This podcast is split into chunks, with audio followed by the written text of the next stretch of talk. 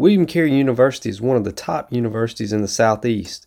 With multiple scholarship opportunities for incoming students, it's one of the most affordable private universities in all of America.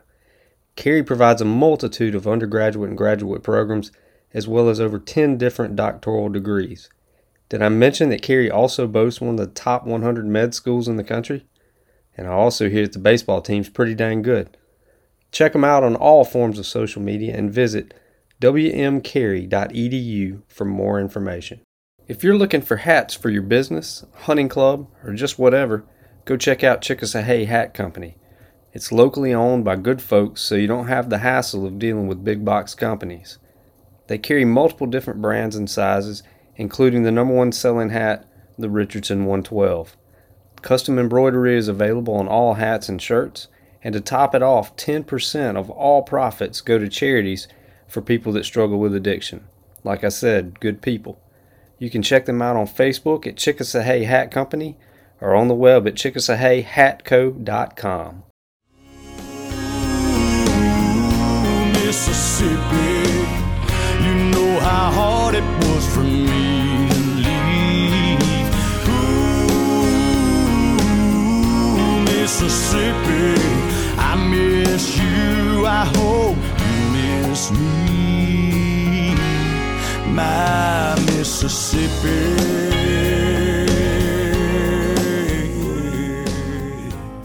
We're back.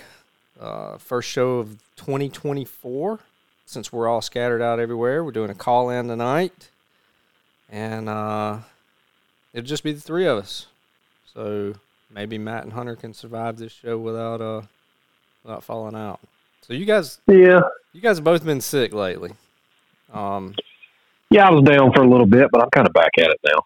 Yeah. And I haven't really wanted to be around either one of y'all since you both started coming down with stuff. I don't blame you.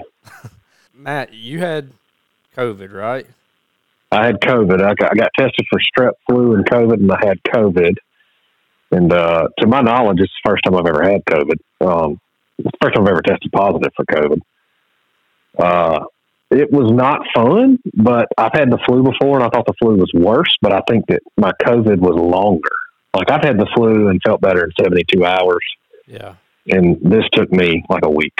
So when did you start feeling bad? Christmas night. So, any idea where you got it? Yeah. Christmas gatherings, I'm sure. Yeah. But, I mean, this is part of it. It's not going away. We know that. No, it's not. And Hunter is or has been. You've been about as sick as I've ever heard you. Yeah, I'm good now. I was bad for about 48 hours. And you had the flu, right? I don't know, I guess. I didn't go to the doctor. Of course not. That hasn't been. What are they going to do? Well, I thought... Give me Tamiflu? I'm not gay, dude. I'm probably good. What's wrong with Tamiflu? Cowards. Yeah. I'll tell you, if I had women, I would take it if they did it to me. Women in the week. That's what it's for. It's not going to make me better, dude. I'm good. Freaking drink some water and go outside, go for a walk. Whoa, all right. I mean, before we even get started, so are you saying you deny modern medicine? Oh, dude, far more than most people probably. Why? You mean because what does modern medicine treat? Symptoms, right? That's all it does. That's all modern medicine does is treat symptoms. They never treat causes of anything. First of all, I knew if I have COVID or if I have the flu, those are both viral. They're not going to be able to do anything but give me something to ease some pain, blah, blah, blah. It's not going to matter. I'm not going to die from the flu. I feel like... Can you hear me still? Oh, yeah. Yeah. Keep rolling. Okay. There was just a static that's been in my earphones, and then it went away, and I'm like, well, I disconnected. Take diabetes, for example. Is it type 2? It's very treatable. Type 2 diabetes, you're just given insulin, and nobody's like, hey, you need to not be a humongous cow, or you need to not eat this way. Like eczema, for example, autoimmune disorders, Nobody recommends to stop poisoning their bodies with food. They just, with the types of food that you eat, I'm not even talking about whatever, you may weigh 120 pounds and have eczema, I don't know. But still, there's like, oh, put this cream on, it'll make the symptoms less. We're not going to be able to fix your eczema. We're just going to keep you coming back in here over and over for treatment so that the machine can stop old. That's my opinion. Okay. Okay. Fair enough. I take whatever they give me. Unless I'm bleeding or like my fever has gotten to the point where it could be dangerous here in the next day or so, or I know I have tonsillitis or something like that, then I'll go to the doctor. Yeah. Other than that, I'm not busting up in there for anything. Okay. Well, you mentioned treating the symptoms, but not the cause. And now and then you said unless you were bleeding, going and getting stitches is just treating the symptom. And yeah, well, usually loss of blood is a little different scenario.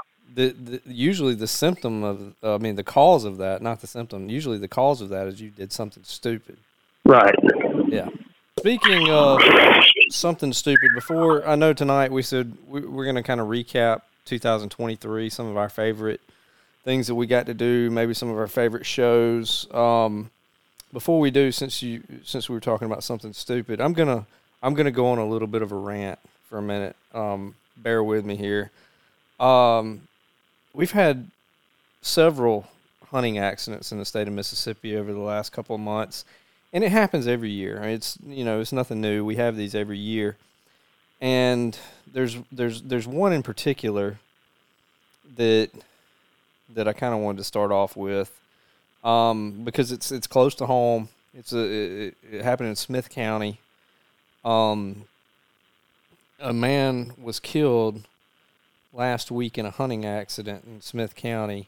Was shot by his friend while he was coming out of the woods at like 5:30. I got a huge problem with this in Mississippi. I don't even understand how it can happen. I don't understand why we don't have penalties for it. You know, Mississippi, and we may have mentioned this on the show before, there's never been a hunting accident in Mississippi that resulted in a murder charge. Do you guys know that? I did not know that. I will tell you that when it comes to, I was just going to correct you because this is just a word I would use. Okay. If someone shot a human being, it's not a hunting accident. It's hunting negligence. Exactly. There you go. I agree. Now a four-wheeler rolls over. That's different. You didn't know the road was washed out or something. Now that could be called negligence too, but that's an accidental thing. But when you are supposed to be a licensed hunter in this state, and you're given a firearm and you shoot a human being, I find that hard to believe it's an accident. I mean, it is an accident, but it's negligence. It could have been prevented easily. 100% negligence. And to my knowledge, we don't have anything on the books. Like, say you shoot your friend hunting. I mean, like, the worst thing you're going to get is maybe like a ticket. You hear that, Hunter? Well, better watch it next time you're out with me. I might get a ticket.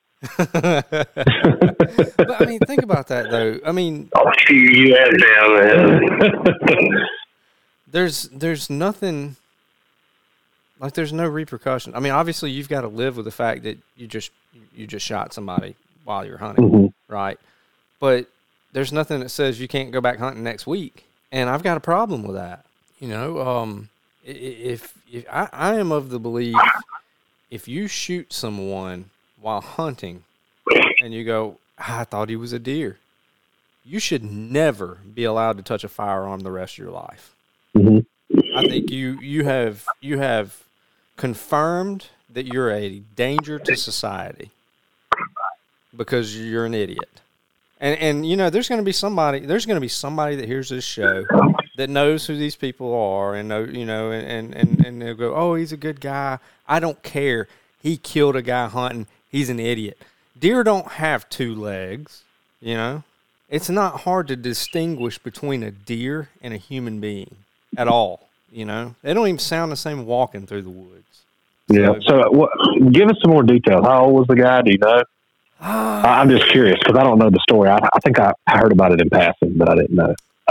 Hayden Bonta, 17 of Ocean Springs, was the one killed in Carroll County. That's a different one. I was going to talk about that one next. This one, I don't want to say his name over the show, but he was 41 years old.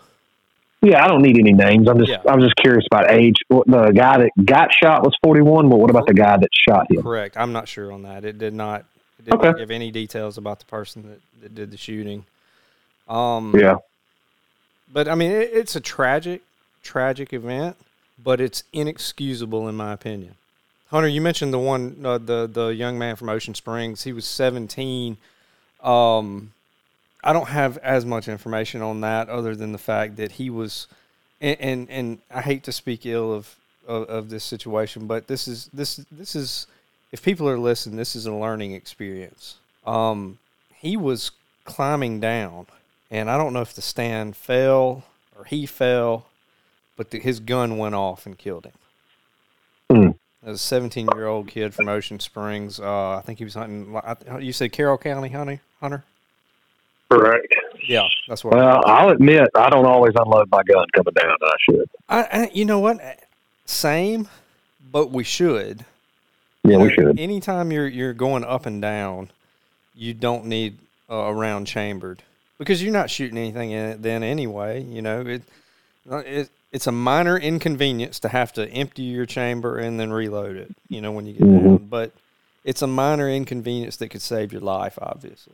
And that's a tragic accident, but once again, it is an avoidable tragic accident. You know, none of these things that have happened are unavoidable so far. And there was another one in Jones County recently. This one was before Christmas. I think it was two or three kids were spotlighting rabbits, and right off the bat. Right. You shouldn't be out spotlighting anything. And that was a t-shirt. Been there, got that t-shirt. Oh, hold on, let me say this first. Now, that was a text I got that they were spotlighting. It could have been in the daytime. But either way, one young person shot another person, killed him. I think a sibling shot him, you know, their other sibling and killed him in Jones County hunting rabbits. And it's another case of firearm negligence. These were two young people. I think I don't know if the one that shot or the one that got shot was like 19 and the other one was like 12 or 13. And I know we all went into the woods when we were 12 years old with firearms. I know my parents turned me loose. I know Hunter's turned him loose. Matt, yours probably did too. Mm-hmm. But I also know that kids were a little different back then than they are now. I kind of want to tell this story. I had a great example of how different the education system was 30 years ago versus what it is now. When we moved to Florida, I had some of my third grade classmates, they had sent letters to me. And the other night, my wife was digging through some stuff in a file folder and found them. And this was third grade. Every one of those letters was written in perfect cursive with perfect grammar, perfect punctuation. It was unbelievable. And then, you know, my middle daughter's in the third grade, and I'm like, man, we were light years ahead of where they are now. In cursive. Cursive's dead, though. But it's still something you acquire, you know. It was something you learned, and things, that, you know, we learned back then that you don't learn now. And, no, you don't have to know how to write in cursive now. But just the thought process in those letters that you could tell intellectually or socially, we were way ahead of where these kids are now with the things that were said in the letters, you know. It was kind of neat to look at, but that was kind of my opening soapbox for the show tonight. I'm really, you know, every year, like I said, we have these hunting accidents. It's disappointing. It's tragic. But every single one of them that I've read this year have been avoidable with a little common sense or a little bit of not being neglectful. And obviously my heart goes out to the families of these victims, and it's always tough around the holidays, I know. Yeah, it's a tough deal. I don't know the answer. I mean, I know we've got hunter education courses that go over firearm safety. You just got to you've got to lead from the front on it. And I'm sitting here telling you that I've climbed down with my gun loaded and all that stuff, so I'm not always the greatest one, but I'm pretty strict with my boys on like trigger discipline, muzzle awareness. Right. That's one of the few things that has followed me. I've had people see pictures of Neil with something he killed, and they're like, hey, I like that trigger discipline because his finger's off of it, you know, when he poses for a photo and all that. Now, is he perfect in it? No, he's not. But I'll lose my mind if they're unsafe. It drives me insane. Yeah, and I'm sure with your military background, that was something that was really preached to you guys out on the range. Oh, if you have a negligent discharge, it's the end of your career. Yeah. Yeah. See, and that's, like you said, I don't know the answers to it other than keep preaching to people about being mindful of their surroundings and of what you're doing. Anytime you go into the woods with a firearm, that's a weapon. That is a weapon of death. I mean, that's what we use it for, right? We use it to kill. And, yeah, you know, if you're neglectful, it could be you. It could be somebody. And another thing I think people don't think about as much, too, especially deer hunters, when you've got high caliber rifles out there, what's beyond your shot, you know? Like I'm always conscious about if I'm down in a valley or something and shooting up, I don't like to make any kind of skyline shot. Yeah. I want to be shooting down, and I want to always know what's beyond what I'm shooting. We'll leave names out, but one of our close friends is his father had a climbing accident recently. Yeah. And he's going to be okay, but it was a pretty significant fall. But he was doing something that I can't critique him on because I do it too. And this is where I've always said I come up short is I always wear a safety harness, but I'll be 100% honest with you. I get lackadaisical, and I do not want to do it going up or coming down. Right. I do it while I'm hunting. Right. But really the most dangerous time, the most dangerous time is going up and coming down. Right. So since he's had that accident, it's made me really go, maybe I really need to start paying attention to what I'm doing and doing this the right way. Yeah. Yeah, and I'm glad you mentioned safety harnesses too. I mean, anytime that you're in an elevated position, you need to have some sort of harness on because, I mean, you think about it, Matt, you don't have to fall but 10 feet. No, it doesn't take much. You can be hurt. And you're hurt. I mean, you could be ruined for life. Yep. We've got a tripod that I don't get up in. It's got a leg that's kind of sketchy, and I'm just waiting for somebody to get in it. And I've told them, I was like, we need to take this thing down, but I won't get in it because I mean, it's only when you're sitting in it, you're probably like 8 feet off the ground. Maybe it's not real high. Mm-hmm. I don't want to fall 8 feet.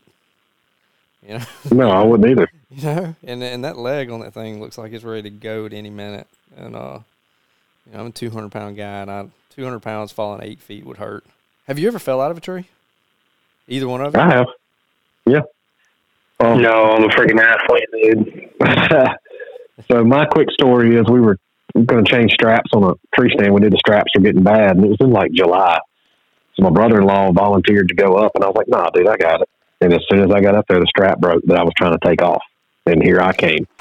And I got really lucky. I rolled my ankle, and it knocked the breath out of me. And that was about it. And I just had a limp for a few days, but it was not fun. It scared me to death. Good grief. Hunter, have we ever told the story about when I got stuck in the tree on the show? I don't know. I'm sure we have. Matt, have you ever heard it? Yeah, that's the one where the bottom fell, didn't it? Yes.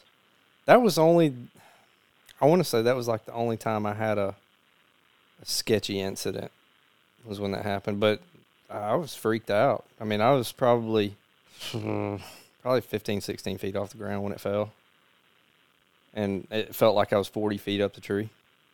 Mm-hmm. But I didn't know what to do. I was just sitting there, and I mean, I guess I called Hunter, and he was 2 hours from me, so he couldn't help. But so how did you end up getting down? Kind of bear hugged my way down until I could feel like I was safe enough to drop down to the bottom piece. Probably had some pretty good rash on your arms trying to do that, huh? I did, but the bottom piece, it didn't go all the way to the ground. Like it got it went like halfway or something. It got like stuck.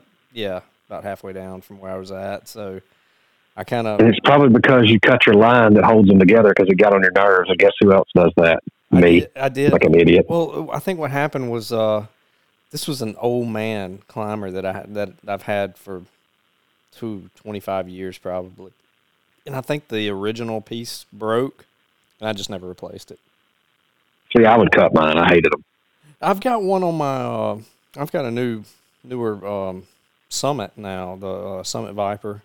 And it's got like a bungee cord, mm-hmm. and it gives you enough slack that it doesn't really impede you when you're climbing. Yeah, and I will say this about the Summit, man: the foot stirrups with the rubber band that goes behind the bungee that goes behind your legs. Yeah, I don't know how you could drop it. Really, it's possible, but it's hard. Yeah, I have to really wiggle my feet to get them out of it. Right. You know? I mean, if you as long as you've got it set up right, as long as you've got the stirrups set up in the right position, yeah, it's mm-hmm. hard for your feet to come out in that. I agree.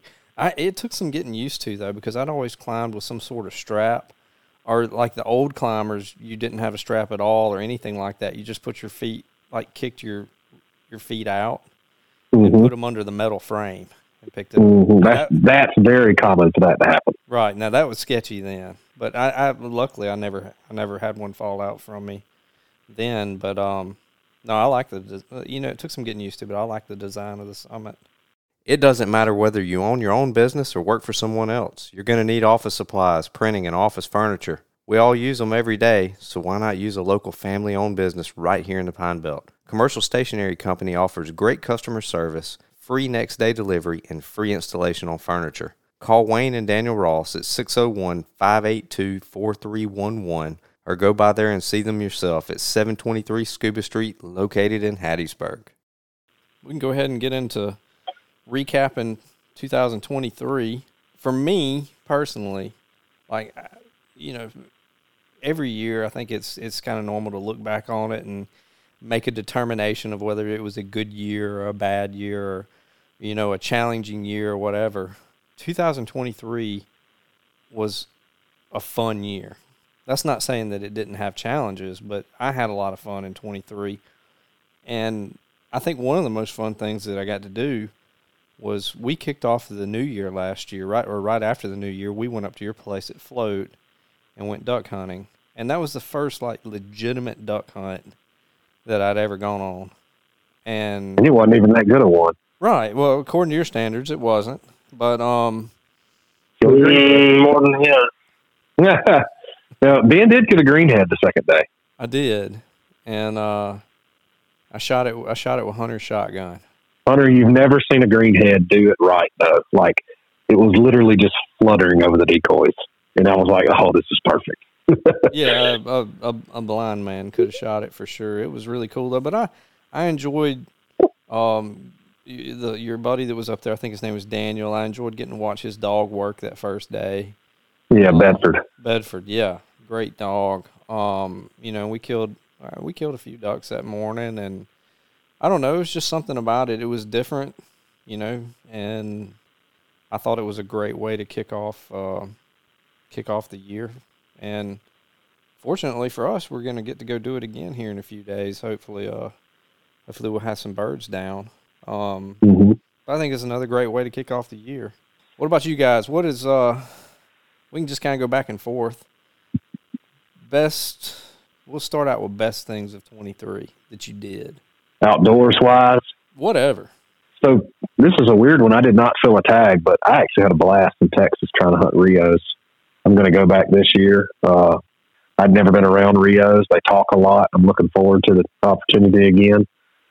And then I had a pretty good duck here last year. And I've had a rough year this year, though. But everybody has. I mean, we're talking about one of the worst duck seasons on record. Right. I think you said, when me and you were talking earlier, you said that somebody had posted that this duck season was worse than anybody alive could probably remember.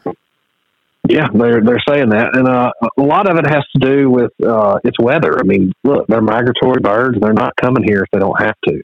Right. And typically at this point, we need two things in Mississippi for it to happen. We need a few freezes up north. And I think I spoke about this. I don't know if we did a show since, but on Christmas Day, it was raining in Saskatchewan, Canada. It was not snowing. It was raining. Yeah. Well, why on earth would a duck travel 1,500 to 2,000 miles south if it has open water up there? Right. And we need that to happen, and then we need rain. And look, the Mississippi Delta is as dry as many folks have ever seen it. I mean, it's pretty bad. I wonder what that'll do, not just for duck hunting, but what it'll do to, like, for the future deer hunting in the Delta, crop stuff. I mean... Yeah, honestly, most everybody in the Delta is irrigated. Most farmers up there are going to be irrigated, so they're going to pump. We're just going to need some big spring rains to get water levels back to where they need to be. It's been a crazy dry year. There's nothing you can do about it, and like I'm down in the dumps about it. But it's not like nobody did anything wrong. Nobody didn't have food planted for ducks. No, it's not like that. It's funny. Ducks are one of those things that you can prepare for ducks, but you can't make them happen. Right. Like if you have 1,000 acres in the Delta, you can make deer hunting happen. You put the money in, you watch what you shoot and what you don't shoot, and you can make it some fine deer hunting. You can't do that with duck hunting. You can only get ready for them. And if they don't show up, they don't show up. That's life. Yeah. It sucks though. Then you just have to spend money and go north. Yeah. By the way, I'm going to Montana next year for the duck opener. Yeah, I knew Luke. Luke had talked about it. So yeah, I'm serious. We're dead serious. We're going to go. Very little pressure. It's in October. It's during the kids' fall break. Neil's going to go with me. So, good chance to go up there and kill some. Yeah, I was talking with Luke about it while we were up at Float, and it sounded like he had a lot of success up there through the years when he had gone. So. Yeah. Hopefully y'all get on birds. Hunter, what's something that you enjoyed about 23? Well, I have to say that I had a baby. If you wouldn't have said that first, you'd have been in trouble. Correct. So, but other than the human child that I brought into this world after a painstaking pregnancy on my part, I build spear guns and shoot fish in the face, and it's all I'm going to do for the rest of my life. I was waiting for the spear fishing thing to come out. I was like, he's got to say something because he really got in on that. You really did. All I care to do. I don't really care about anything else that much right now. Something that's kind of consumes me. That's the thing about you, though. Something else is going to come along in the next 6 months that you'll attach yourself to, and it'll be the greatest thing you've ever done for about 8 months. Well, that was offshore fishing 3 years ago, and it's still the greatest thing that anyone can do. And then this is just getting in the water. So, what are the I will be able to turkey hunt this year. You're going to? Because I'll have to go fishing. No, I won't be able to. You're fishing. Hey, I need to self-deprecate a little bit here. I need to mention again that, because I'm all about acknowledging mistakes, but, man, I've got to do a better job with archery and shooting at bucks next year. I shot 2 good bucks this year, didn't find them with my bow.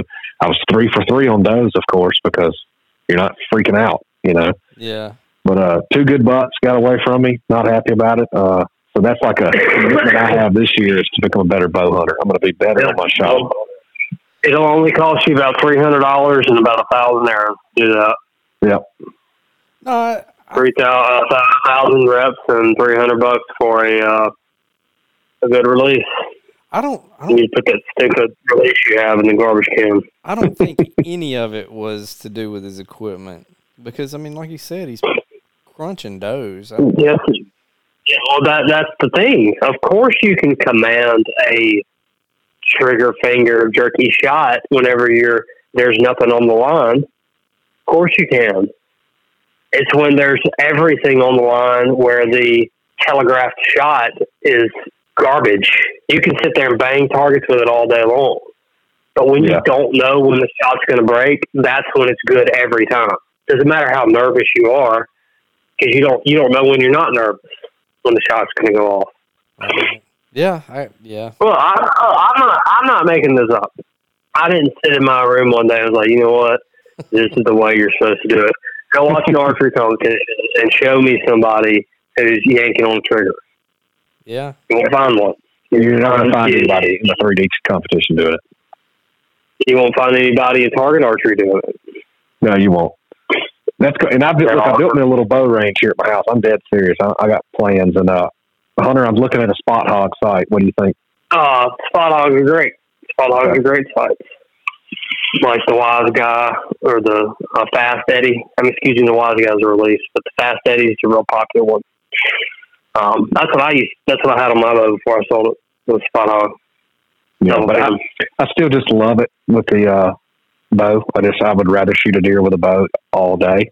I'm not saying I won't shoot one with a gun. I did kill a good 8-point this year with a gun, but you know, I don't know why I'm here thinking. I have a silverback at my house that you need to come by one day and get. You can use it till you can use it till I buy another bow. Okay, Ben, I was actually going to tell you I like it so much that this is my 4th season in that club, and when I shot that 8-point, I guess it was around December 20th. That was the first buck that I had shot in 4 seasons with a rifle on that property. Yeah, I always take the bow usually. I love shooting a deer with my bow.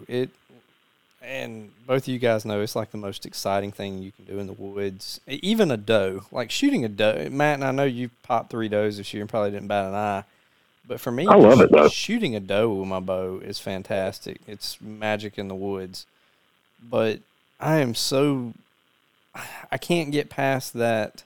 What if I see a really good buck at 150 yards? Yeah, you know, I understand. And I don't get enough opportunity, I don't think, in the woods to go half-cocked, if that makes sense. Like, when I go... Oh, it does. When I go, I'm planning to kill something. I'm not just going and sitting in the woods. I enjoy sitting in the woods, but I can't justify the trip if I don't bring meat home half the time. So that's why just when bow season's over, I put it in the case, man, and get the rifle out and try to put meat in the freezer. So, one other thing, and I know we're mostly talking about outdoor stuff, but I can't go without mentioning 2023, our baseball season. You know, winning our conference for the 3rd year in a row, basically, winning a regional, going to the World Series, finishing third in the country. It's the 2nd school history that we finished 3rd in the country. So it's one of the greatest seasons in school history. We broke pretty much every offensive record on the boards. That was a fantastic experience, and I'd be remiss if I didn't mention that. So, well, I've got one other I got to touch base on. While we were only successful 1 out of 3 times, it was still successful because my 6-year-old, he's about to be 7. He tried killing his first deer this year. We shot at 2 does. We missed both times, but it was a good experience. But my 12-year-old killed a great 8-point back on a youth season, and he did that without me. He did that with his mother in the stand while I was with the little one, Connor. And that was a cool experience because they were nervous as can be when I got over there. He made a great shot. Deer didn't go 30, 40 yards. He made sure it was a big enough buck to shoot, so he did really well on that. Yeah. It was a great buck. I've seen the pictures of it. Watching your kids shoot stuff is so much fun. And Hunter may get the opportunity one day to do that. I don't know if Haley will let Libby go hunting with him. But watching your kids have success in the outdoors is so great. Hey, I know I texted you guys yesterday, and this isn't 2023, but my wife killed her first deer in, like, 25 years yesterday, and I got to brag on her. It was over 200 yards. Like, it was a long shot. It was a really I don't think I've ever shot a deer that far. I don't. I ranged it at 208. I think probably 150 yards is about as long as I've shot at one. Maybe 180 now that I'm thinking about it, but that's it. It is not 200. Yeah, I've stretched it out some, but not, I mean, I'm not like shooting deer every week at 200 yards, you know. Most of my deer that I've killed are within 150 yards, I'd say, but, or probably within 100 yards, but hey, she stretched it out, and she obliterated the shoulders. But it went right in behind the front shoulder, and the way the deer was angled, it came out the other, or, you know, it went through and hit the other shoulder, and the deer maybe went 20, 30 yards tops. Good-sized doe, mature doe. I may have created an animal by taking her. I'll tell you, before we get ready to wrap up, I wanted to point out that a good friend of ours, been on the show before, just tried to trail one of my paper cut deer that I couldn't make a good shot on. I was hoping you'd mention this. Yep. Yeah, he lost his dog, Jack. He got tangled up in some debris in the Big Black River, and he didn't make it. And I know some people will probably think, well, the dog shouldn't have been doing all this stuff at night. No, just trust me. This guy takes care of these dogs like you wouldn't believe. It was an unfortunate accident. And I've never seen a person have a love for a dog like that guy did with him. I mean, we're talking about wrapping a dog up in bath towels in his own personal hunting jacket when he comes out of the river. Yeah. After trying to trail a deer. I told Amy that the other night, when I saw the post that Ben had made, that, I was like, I'm pretty sure that's the little dog that he wrapped up in a jacket. And correct me if I'm wrong, Matt, that dog was either a stray or somebody had thrown it out and it had been burned. Correct. That's him. Yeah. And Ben Ward took him in, loved on him, cared for him, put him through the trailing process, and the dog turned out to be a really good trailing dog. Yep. Hearts go out to Ben on that. I know he's probably brokenhearted because he's going to feel responsible for it, I know, but that dog had a far, far better life with Ben than it did before it met up with Ben, you know. Absolutely. What are some things about 23 that you don't mind leaving behind? I would say mine's the summer. That 108-degree stuff we had going on in like August, oh my gosh, that was brutal. That was a rough. You've never been to Nash in the winter. You don't know what you're saying. You don't know what you're talking about. All right. You've never been to frozen hell. Well, I'm not asking for frozen hell. I'm just asking for not 108 degrees. All right. I'm glad you brought that up, Hunter, because I wanted to ask you, and I haven't asked you yet. Had you have taken your truck up there with the wooden coffin in the back? No chance. Could you have survived it? You couldn't. No, there's no. You would have had to have a negative 30 sleeping bag to survive it. I mean, the real field temp the whole time I was there was 1. Did you have any trouble with your truck? Because I know diesel would gel up at a lower. I flew there, and I'm sure the vehicles that we were in up there were treated. So. Yeah, that was one of the mind blowing things for me is when I go to Montana. And honestly, it wasn't that. So like it's 17 was the high one of the days, and that's horrible. I mean, it's just disgusting. It takes a sick freak to live in something like that. And everybody was just like, "Oh, this has been really mild so far." You know, winter still hadn't got here, and I'm like. You people, I was the furthest north, the last city north that you can go, other than obviously like Alaska, like or something like that. But the last city before you hit Canada was kind of where we were, and also Maine is not like I thought Maine was going to be beautiful. It's not. It's just pine trees. Okay. They're not even really big pine trees. I mean, there are some massive pine trees, obviously, but mostly just small pine trees everywhere. You can't see anything. It's a hellscape. But no, I don't know. I don't know. I didn't have a bad year. I had a pretty solid year, top to bottom. Is there anything... All right. Is there anything you learned throughout the process spearfishing in 2023 that you can better apply and have more success in 2024? Oh yeah. I mean I was a newbie. I knew nothing. Yeah. And I didn't really. No one's there to teach me anything, so it's all on you. Which is the way I like it. But I would, for one, I wouldn't waste as much time chasing ghosts this year. And what I mean by that is like going to places that too murky to actually fish and being with people who aren't, not as competent's the wrong word. That's probably the right word actually, but not going with people who can't get me out of situations that I continually put myself in murky water specifically. Clear water's fine, but you know, if I have to dive through 20 feet of murk to get to clear water, the people on the surface, they just have no idea what's going on beneath there. So if I get in trouble, nobody can help me. So, but probably taking less risk in that regard. I mean, that's a strange thing to say, right? To go spearfishing and you're going to do risk mitigation. I think you have to. Everything I've read about it is like, that's a huge part of it is risk mitigation. But I mean, just it feels like an oxymoron in and of itself. To get in the water with apex predators and then dive 70 feet. I mean, you know what I mean? Like, in and of itself, it's a risk-laden sport. Well, and that's what... But yeah, I mean, I do...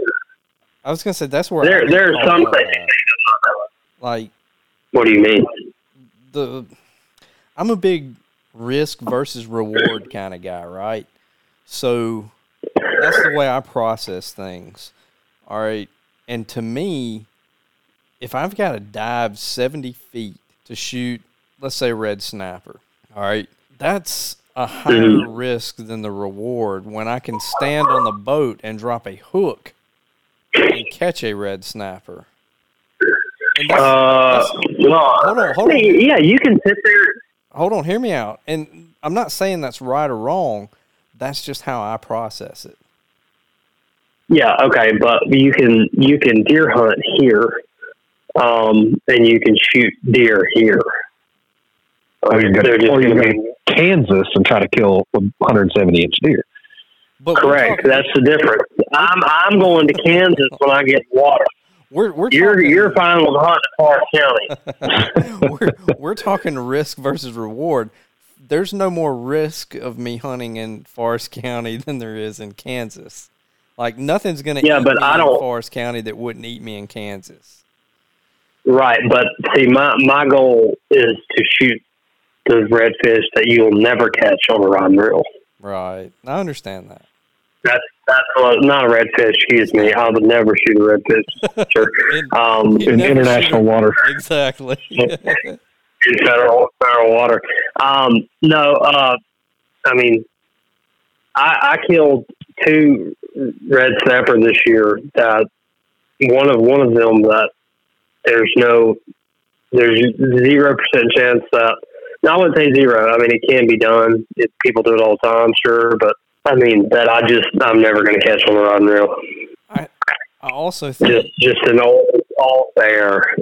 I also think like what you're talking about is, all right, when you're fishing with a rod and reel, it's not a selection process for you then. It's whatever bites your bait.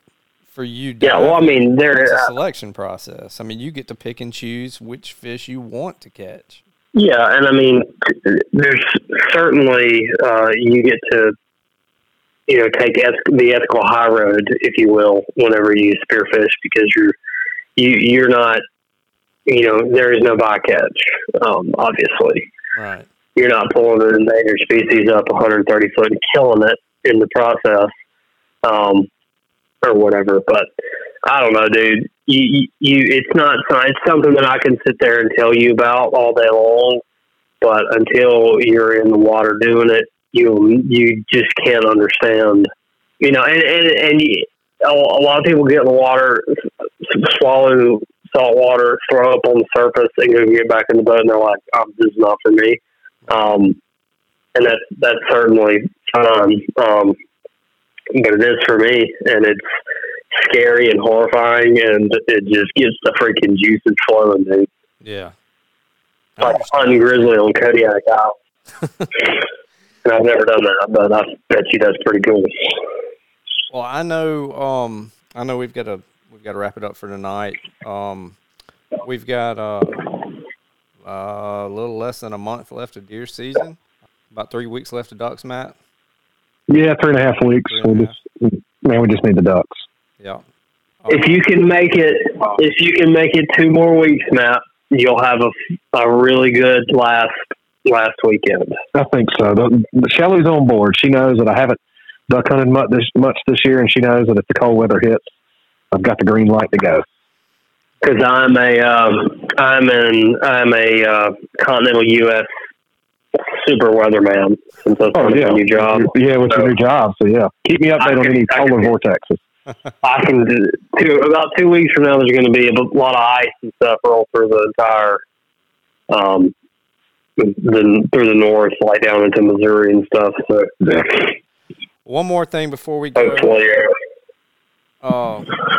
Before we go, I feel like I need to mention this. Hunter and I have a great uncle that just recently passed away.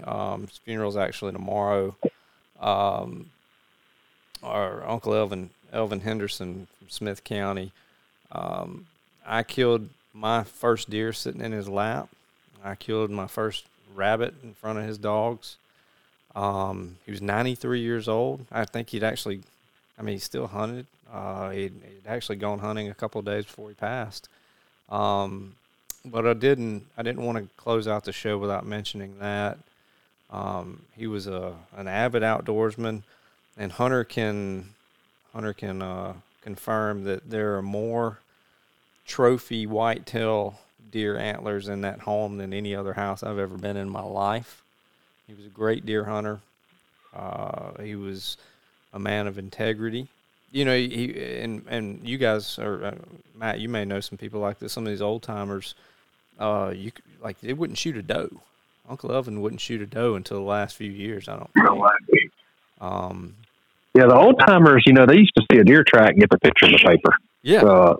You know, obviously management techniques have changed now. Everything has to evolve. But yeah, no, I understand that completely. You know, I lost my favorite member up at our camp, Dr. Smith, earlier this year, and we missed him dearly. But he was a great outdoorsman, just a great guy too. He really was. And that's the way our Uncle Elvin was, and he'll certainly be missed. And so we'll lay him to rest tomorrow. I'm done tonight if you guys are. Yeah, I enjoyed it, guys. Right. Hunter, I hope you get to sounding a little bit better. I hope both of you guys do, because we got ducks to kill in a few days. Yep, I will be there. I'll bring you back a pair of waders. Appreciate you guys listening. My Mississippi.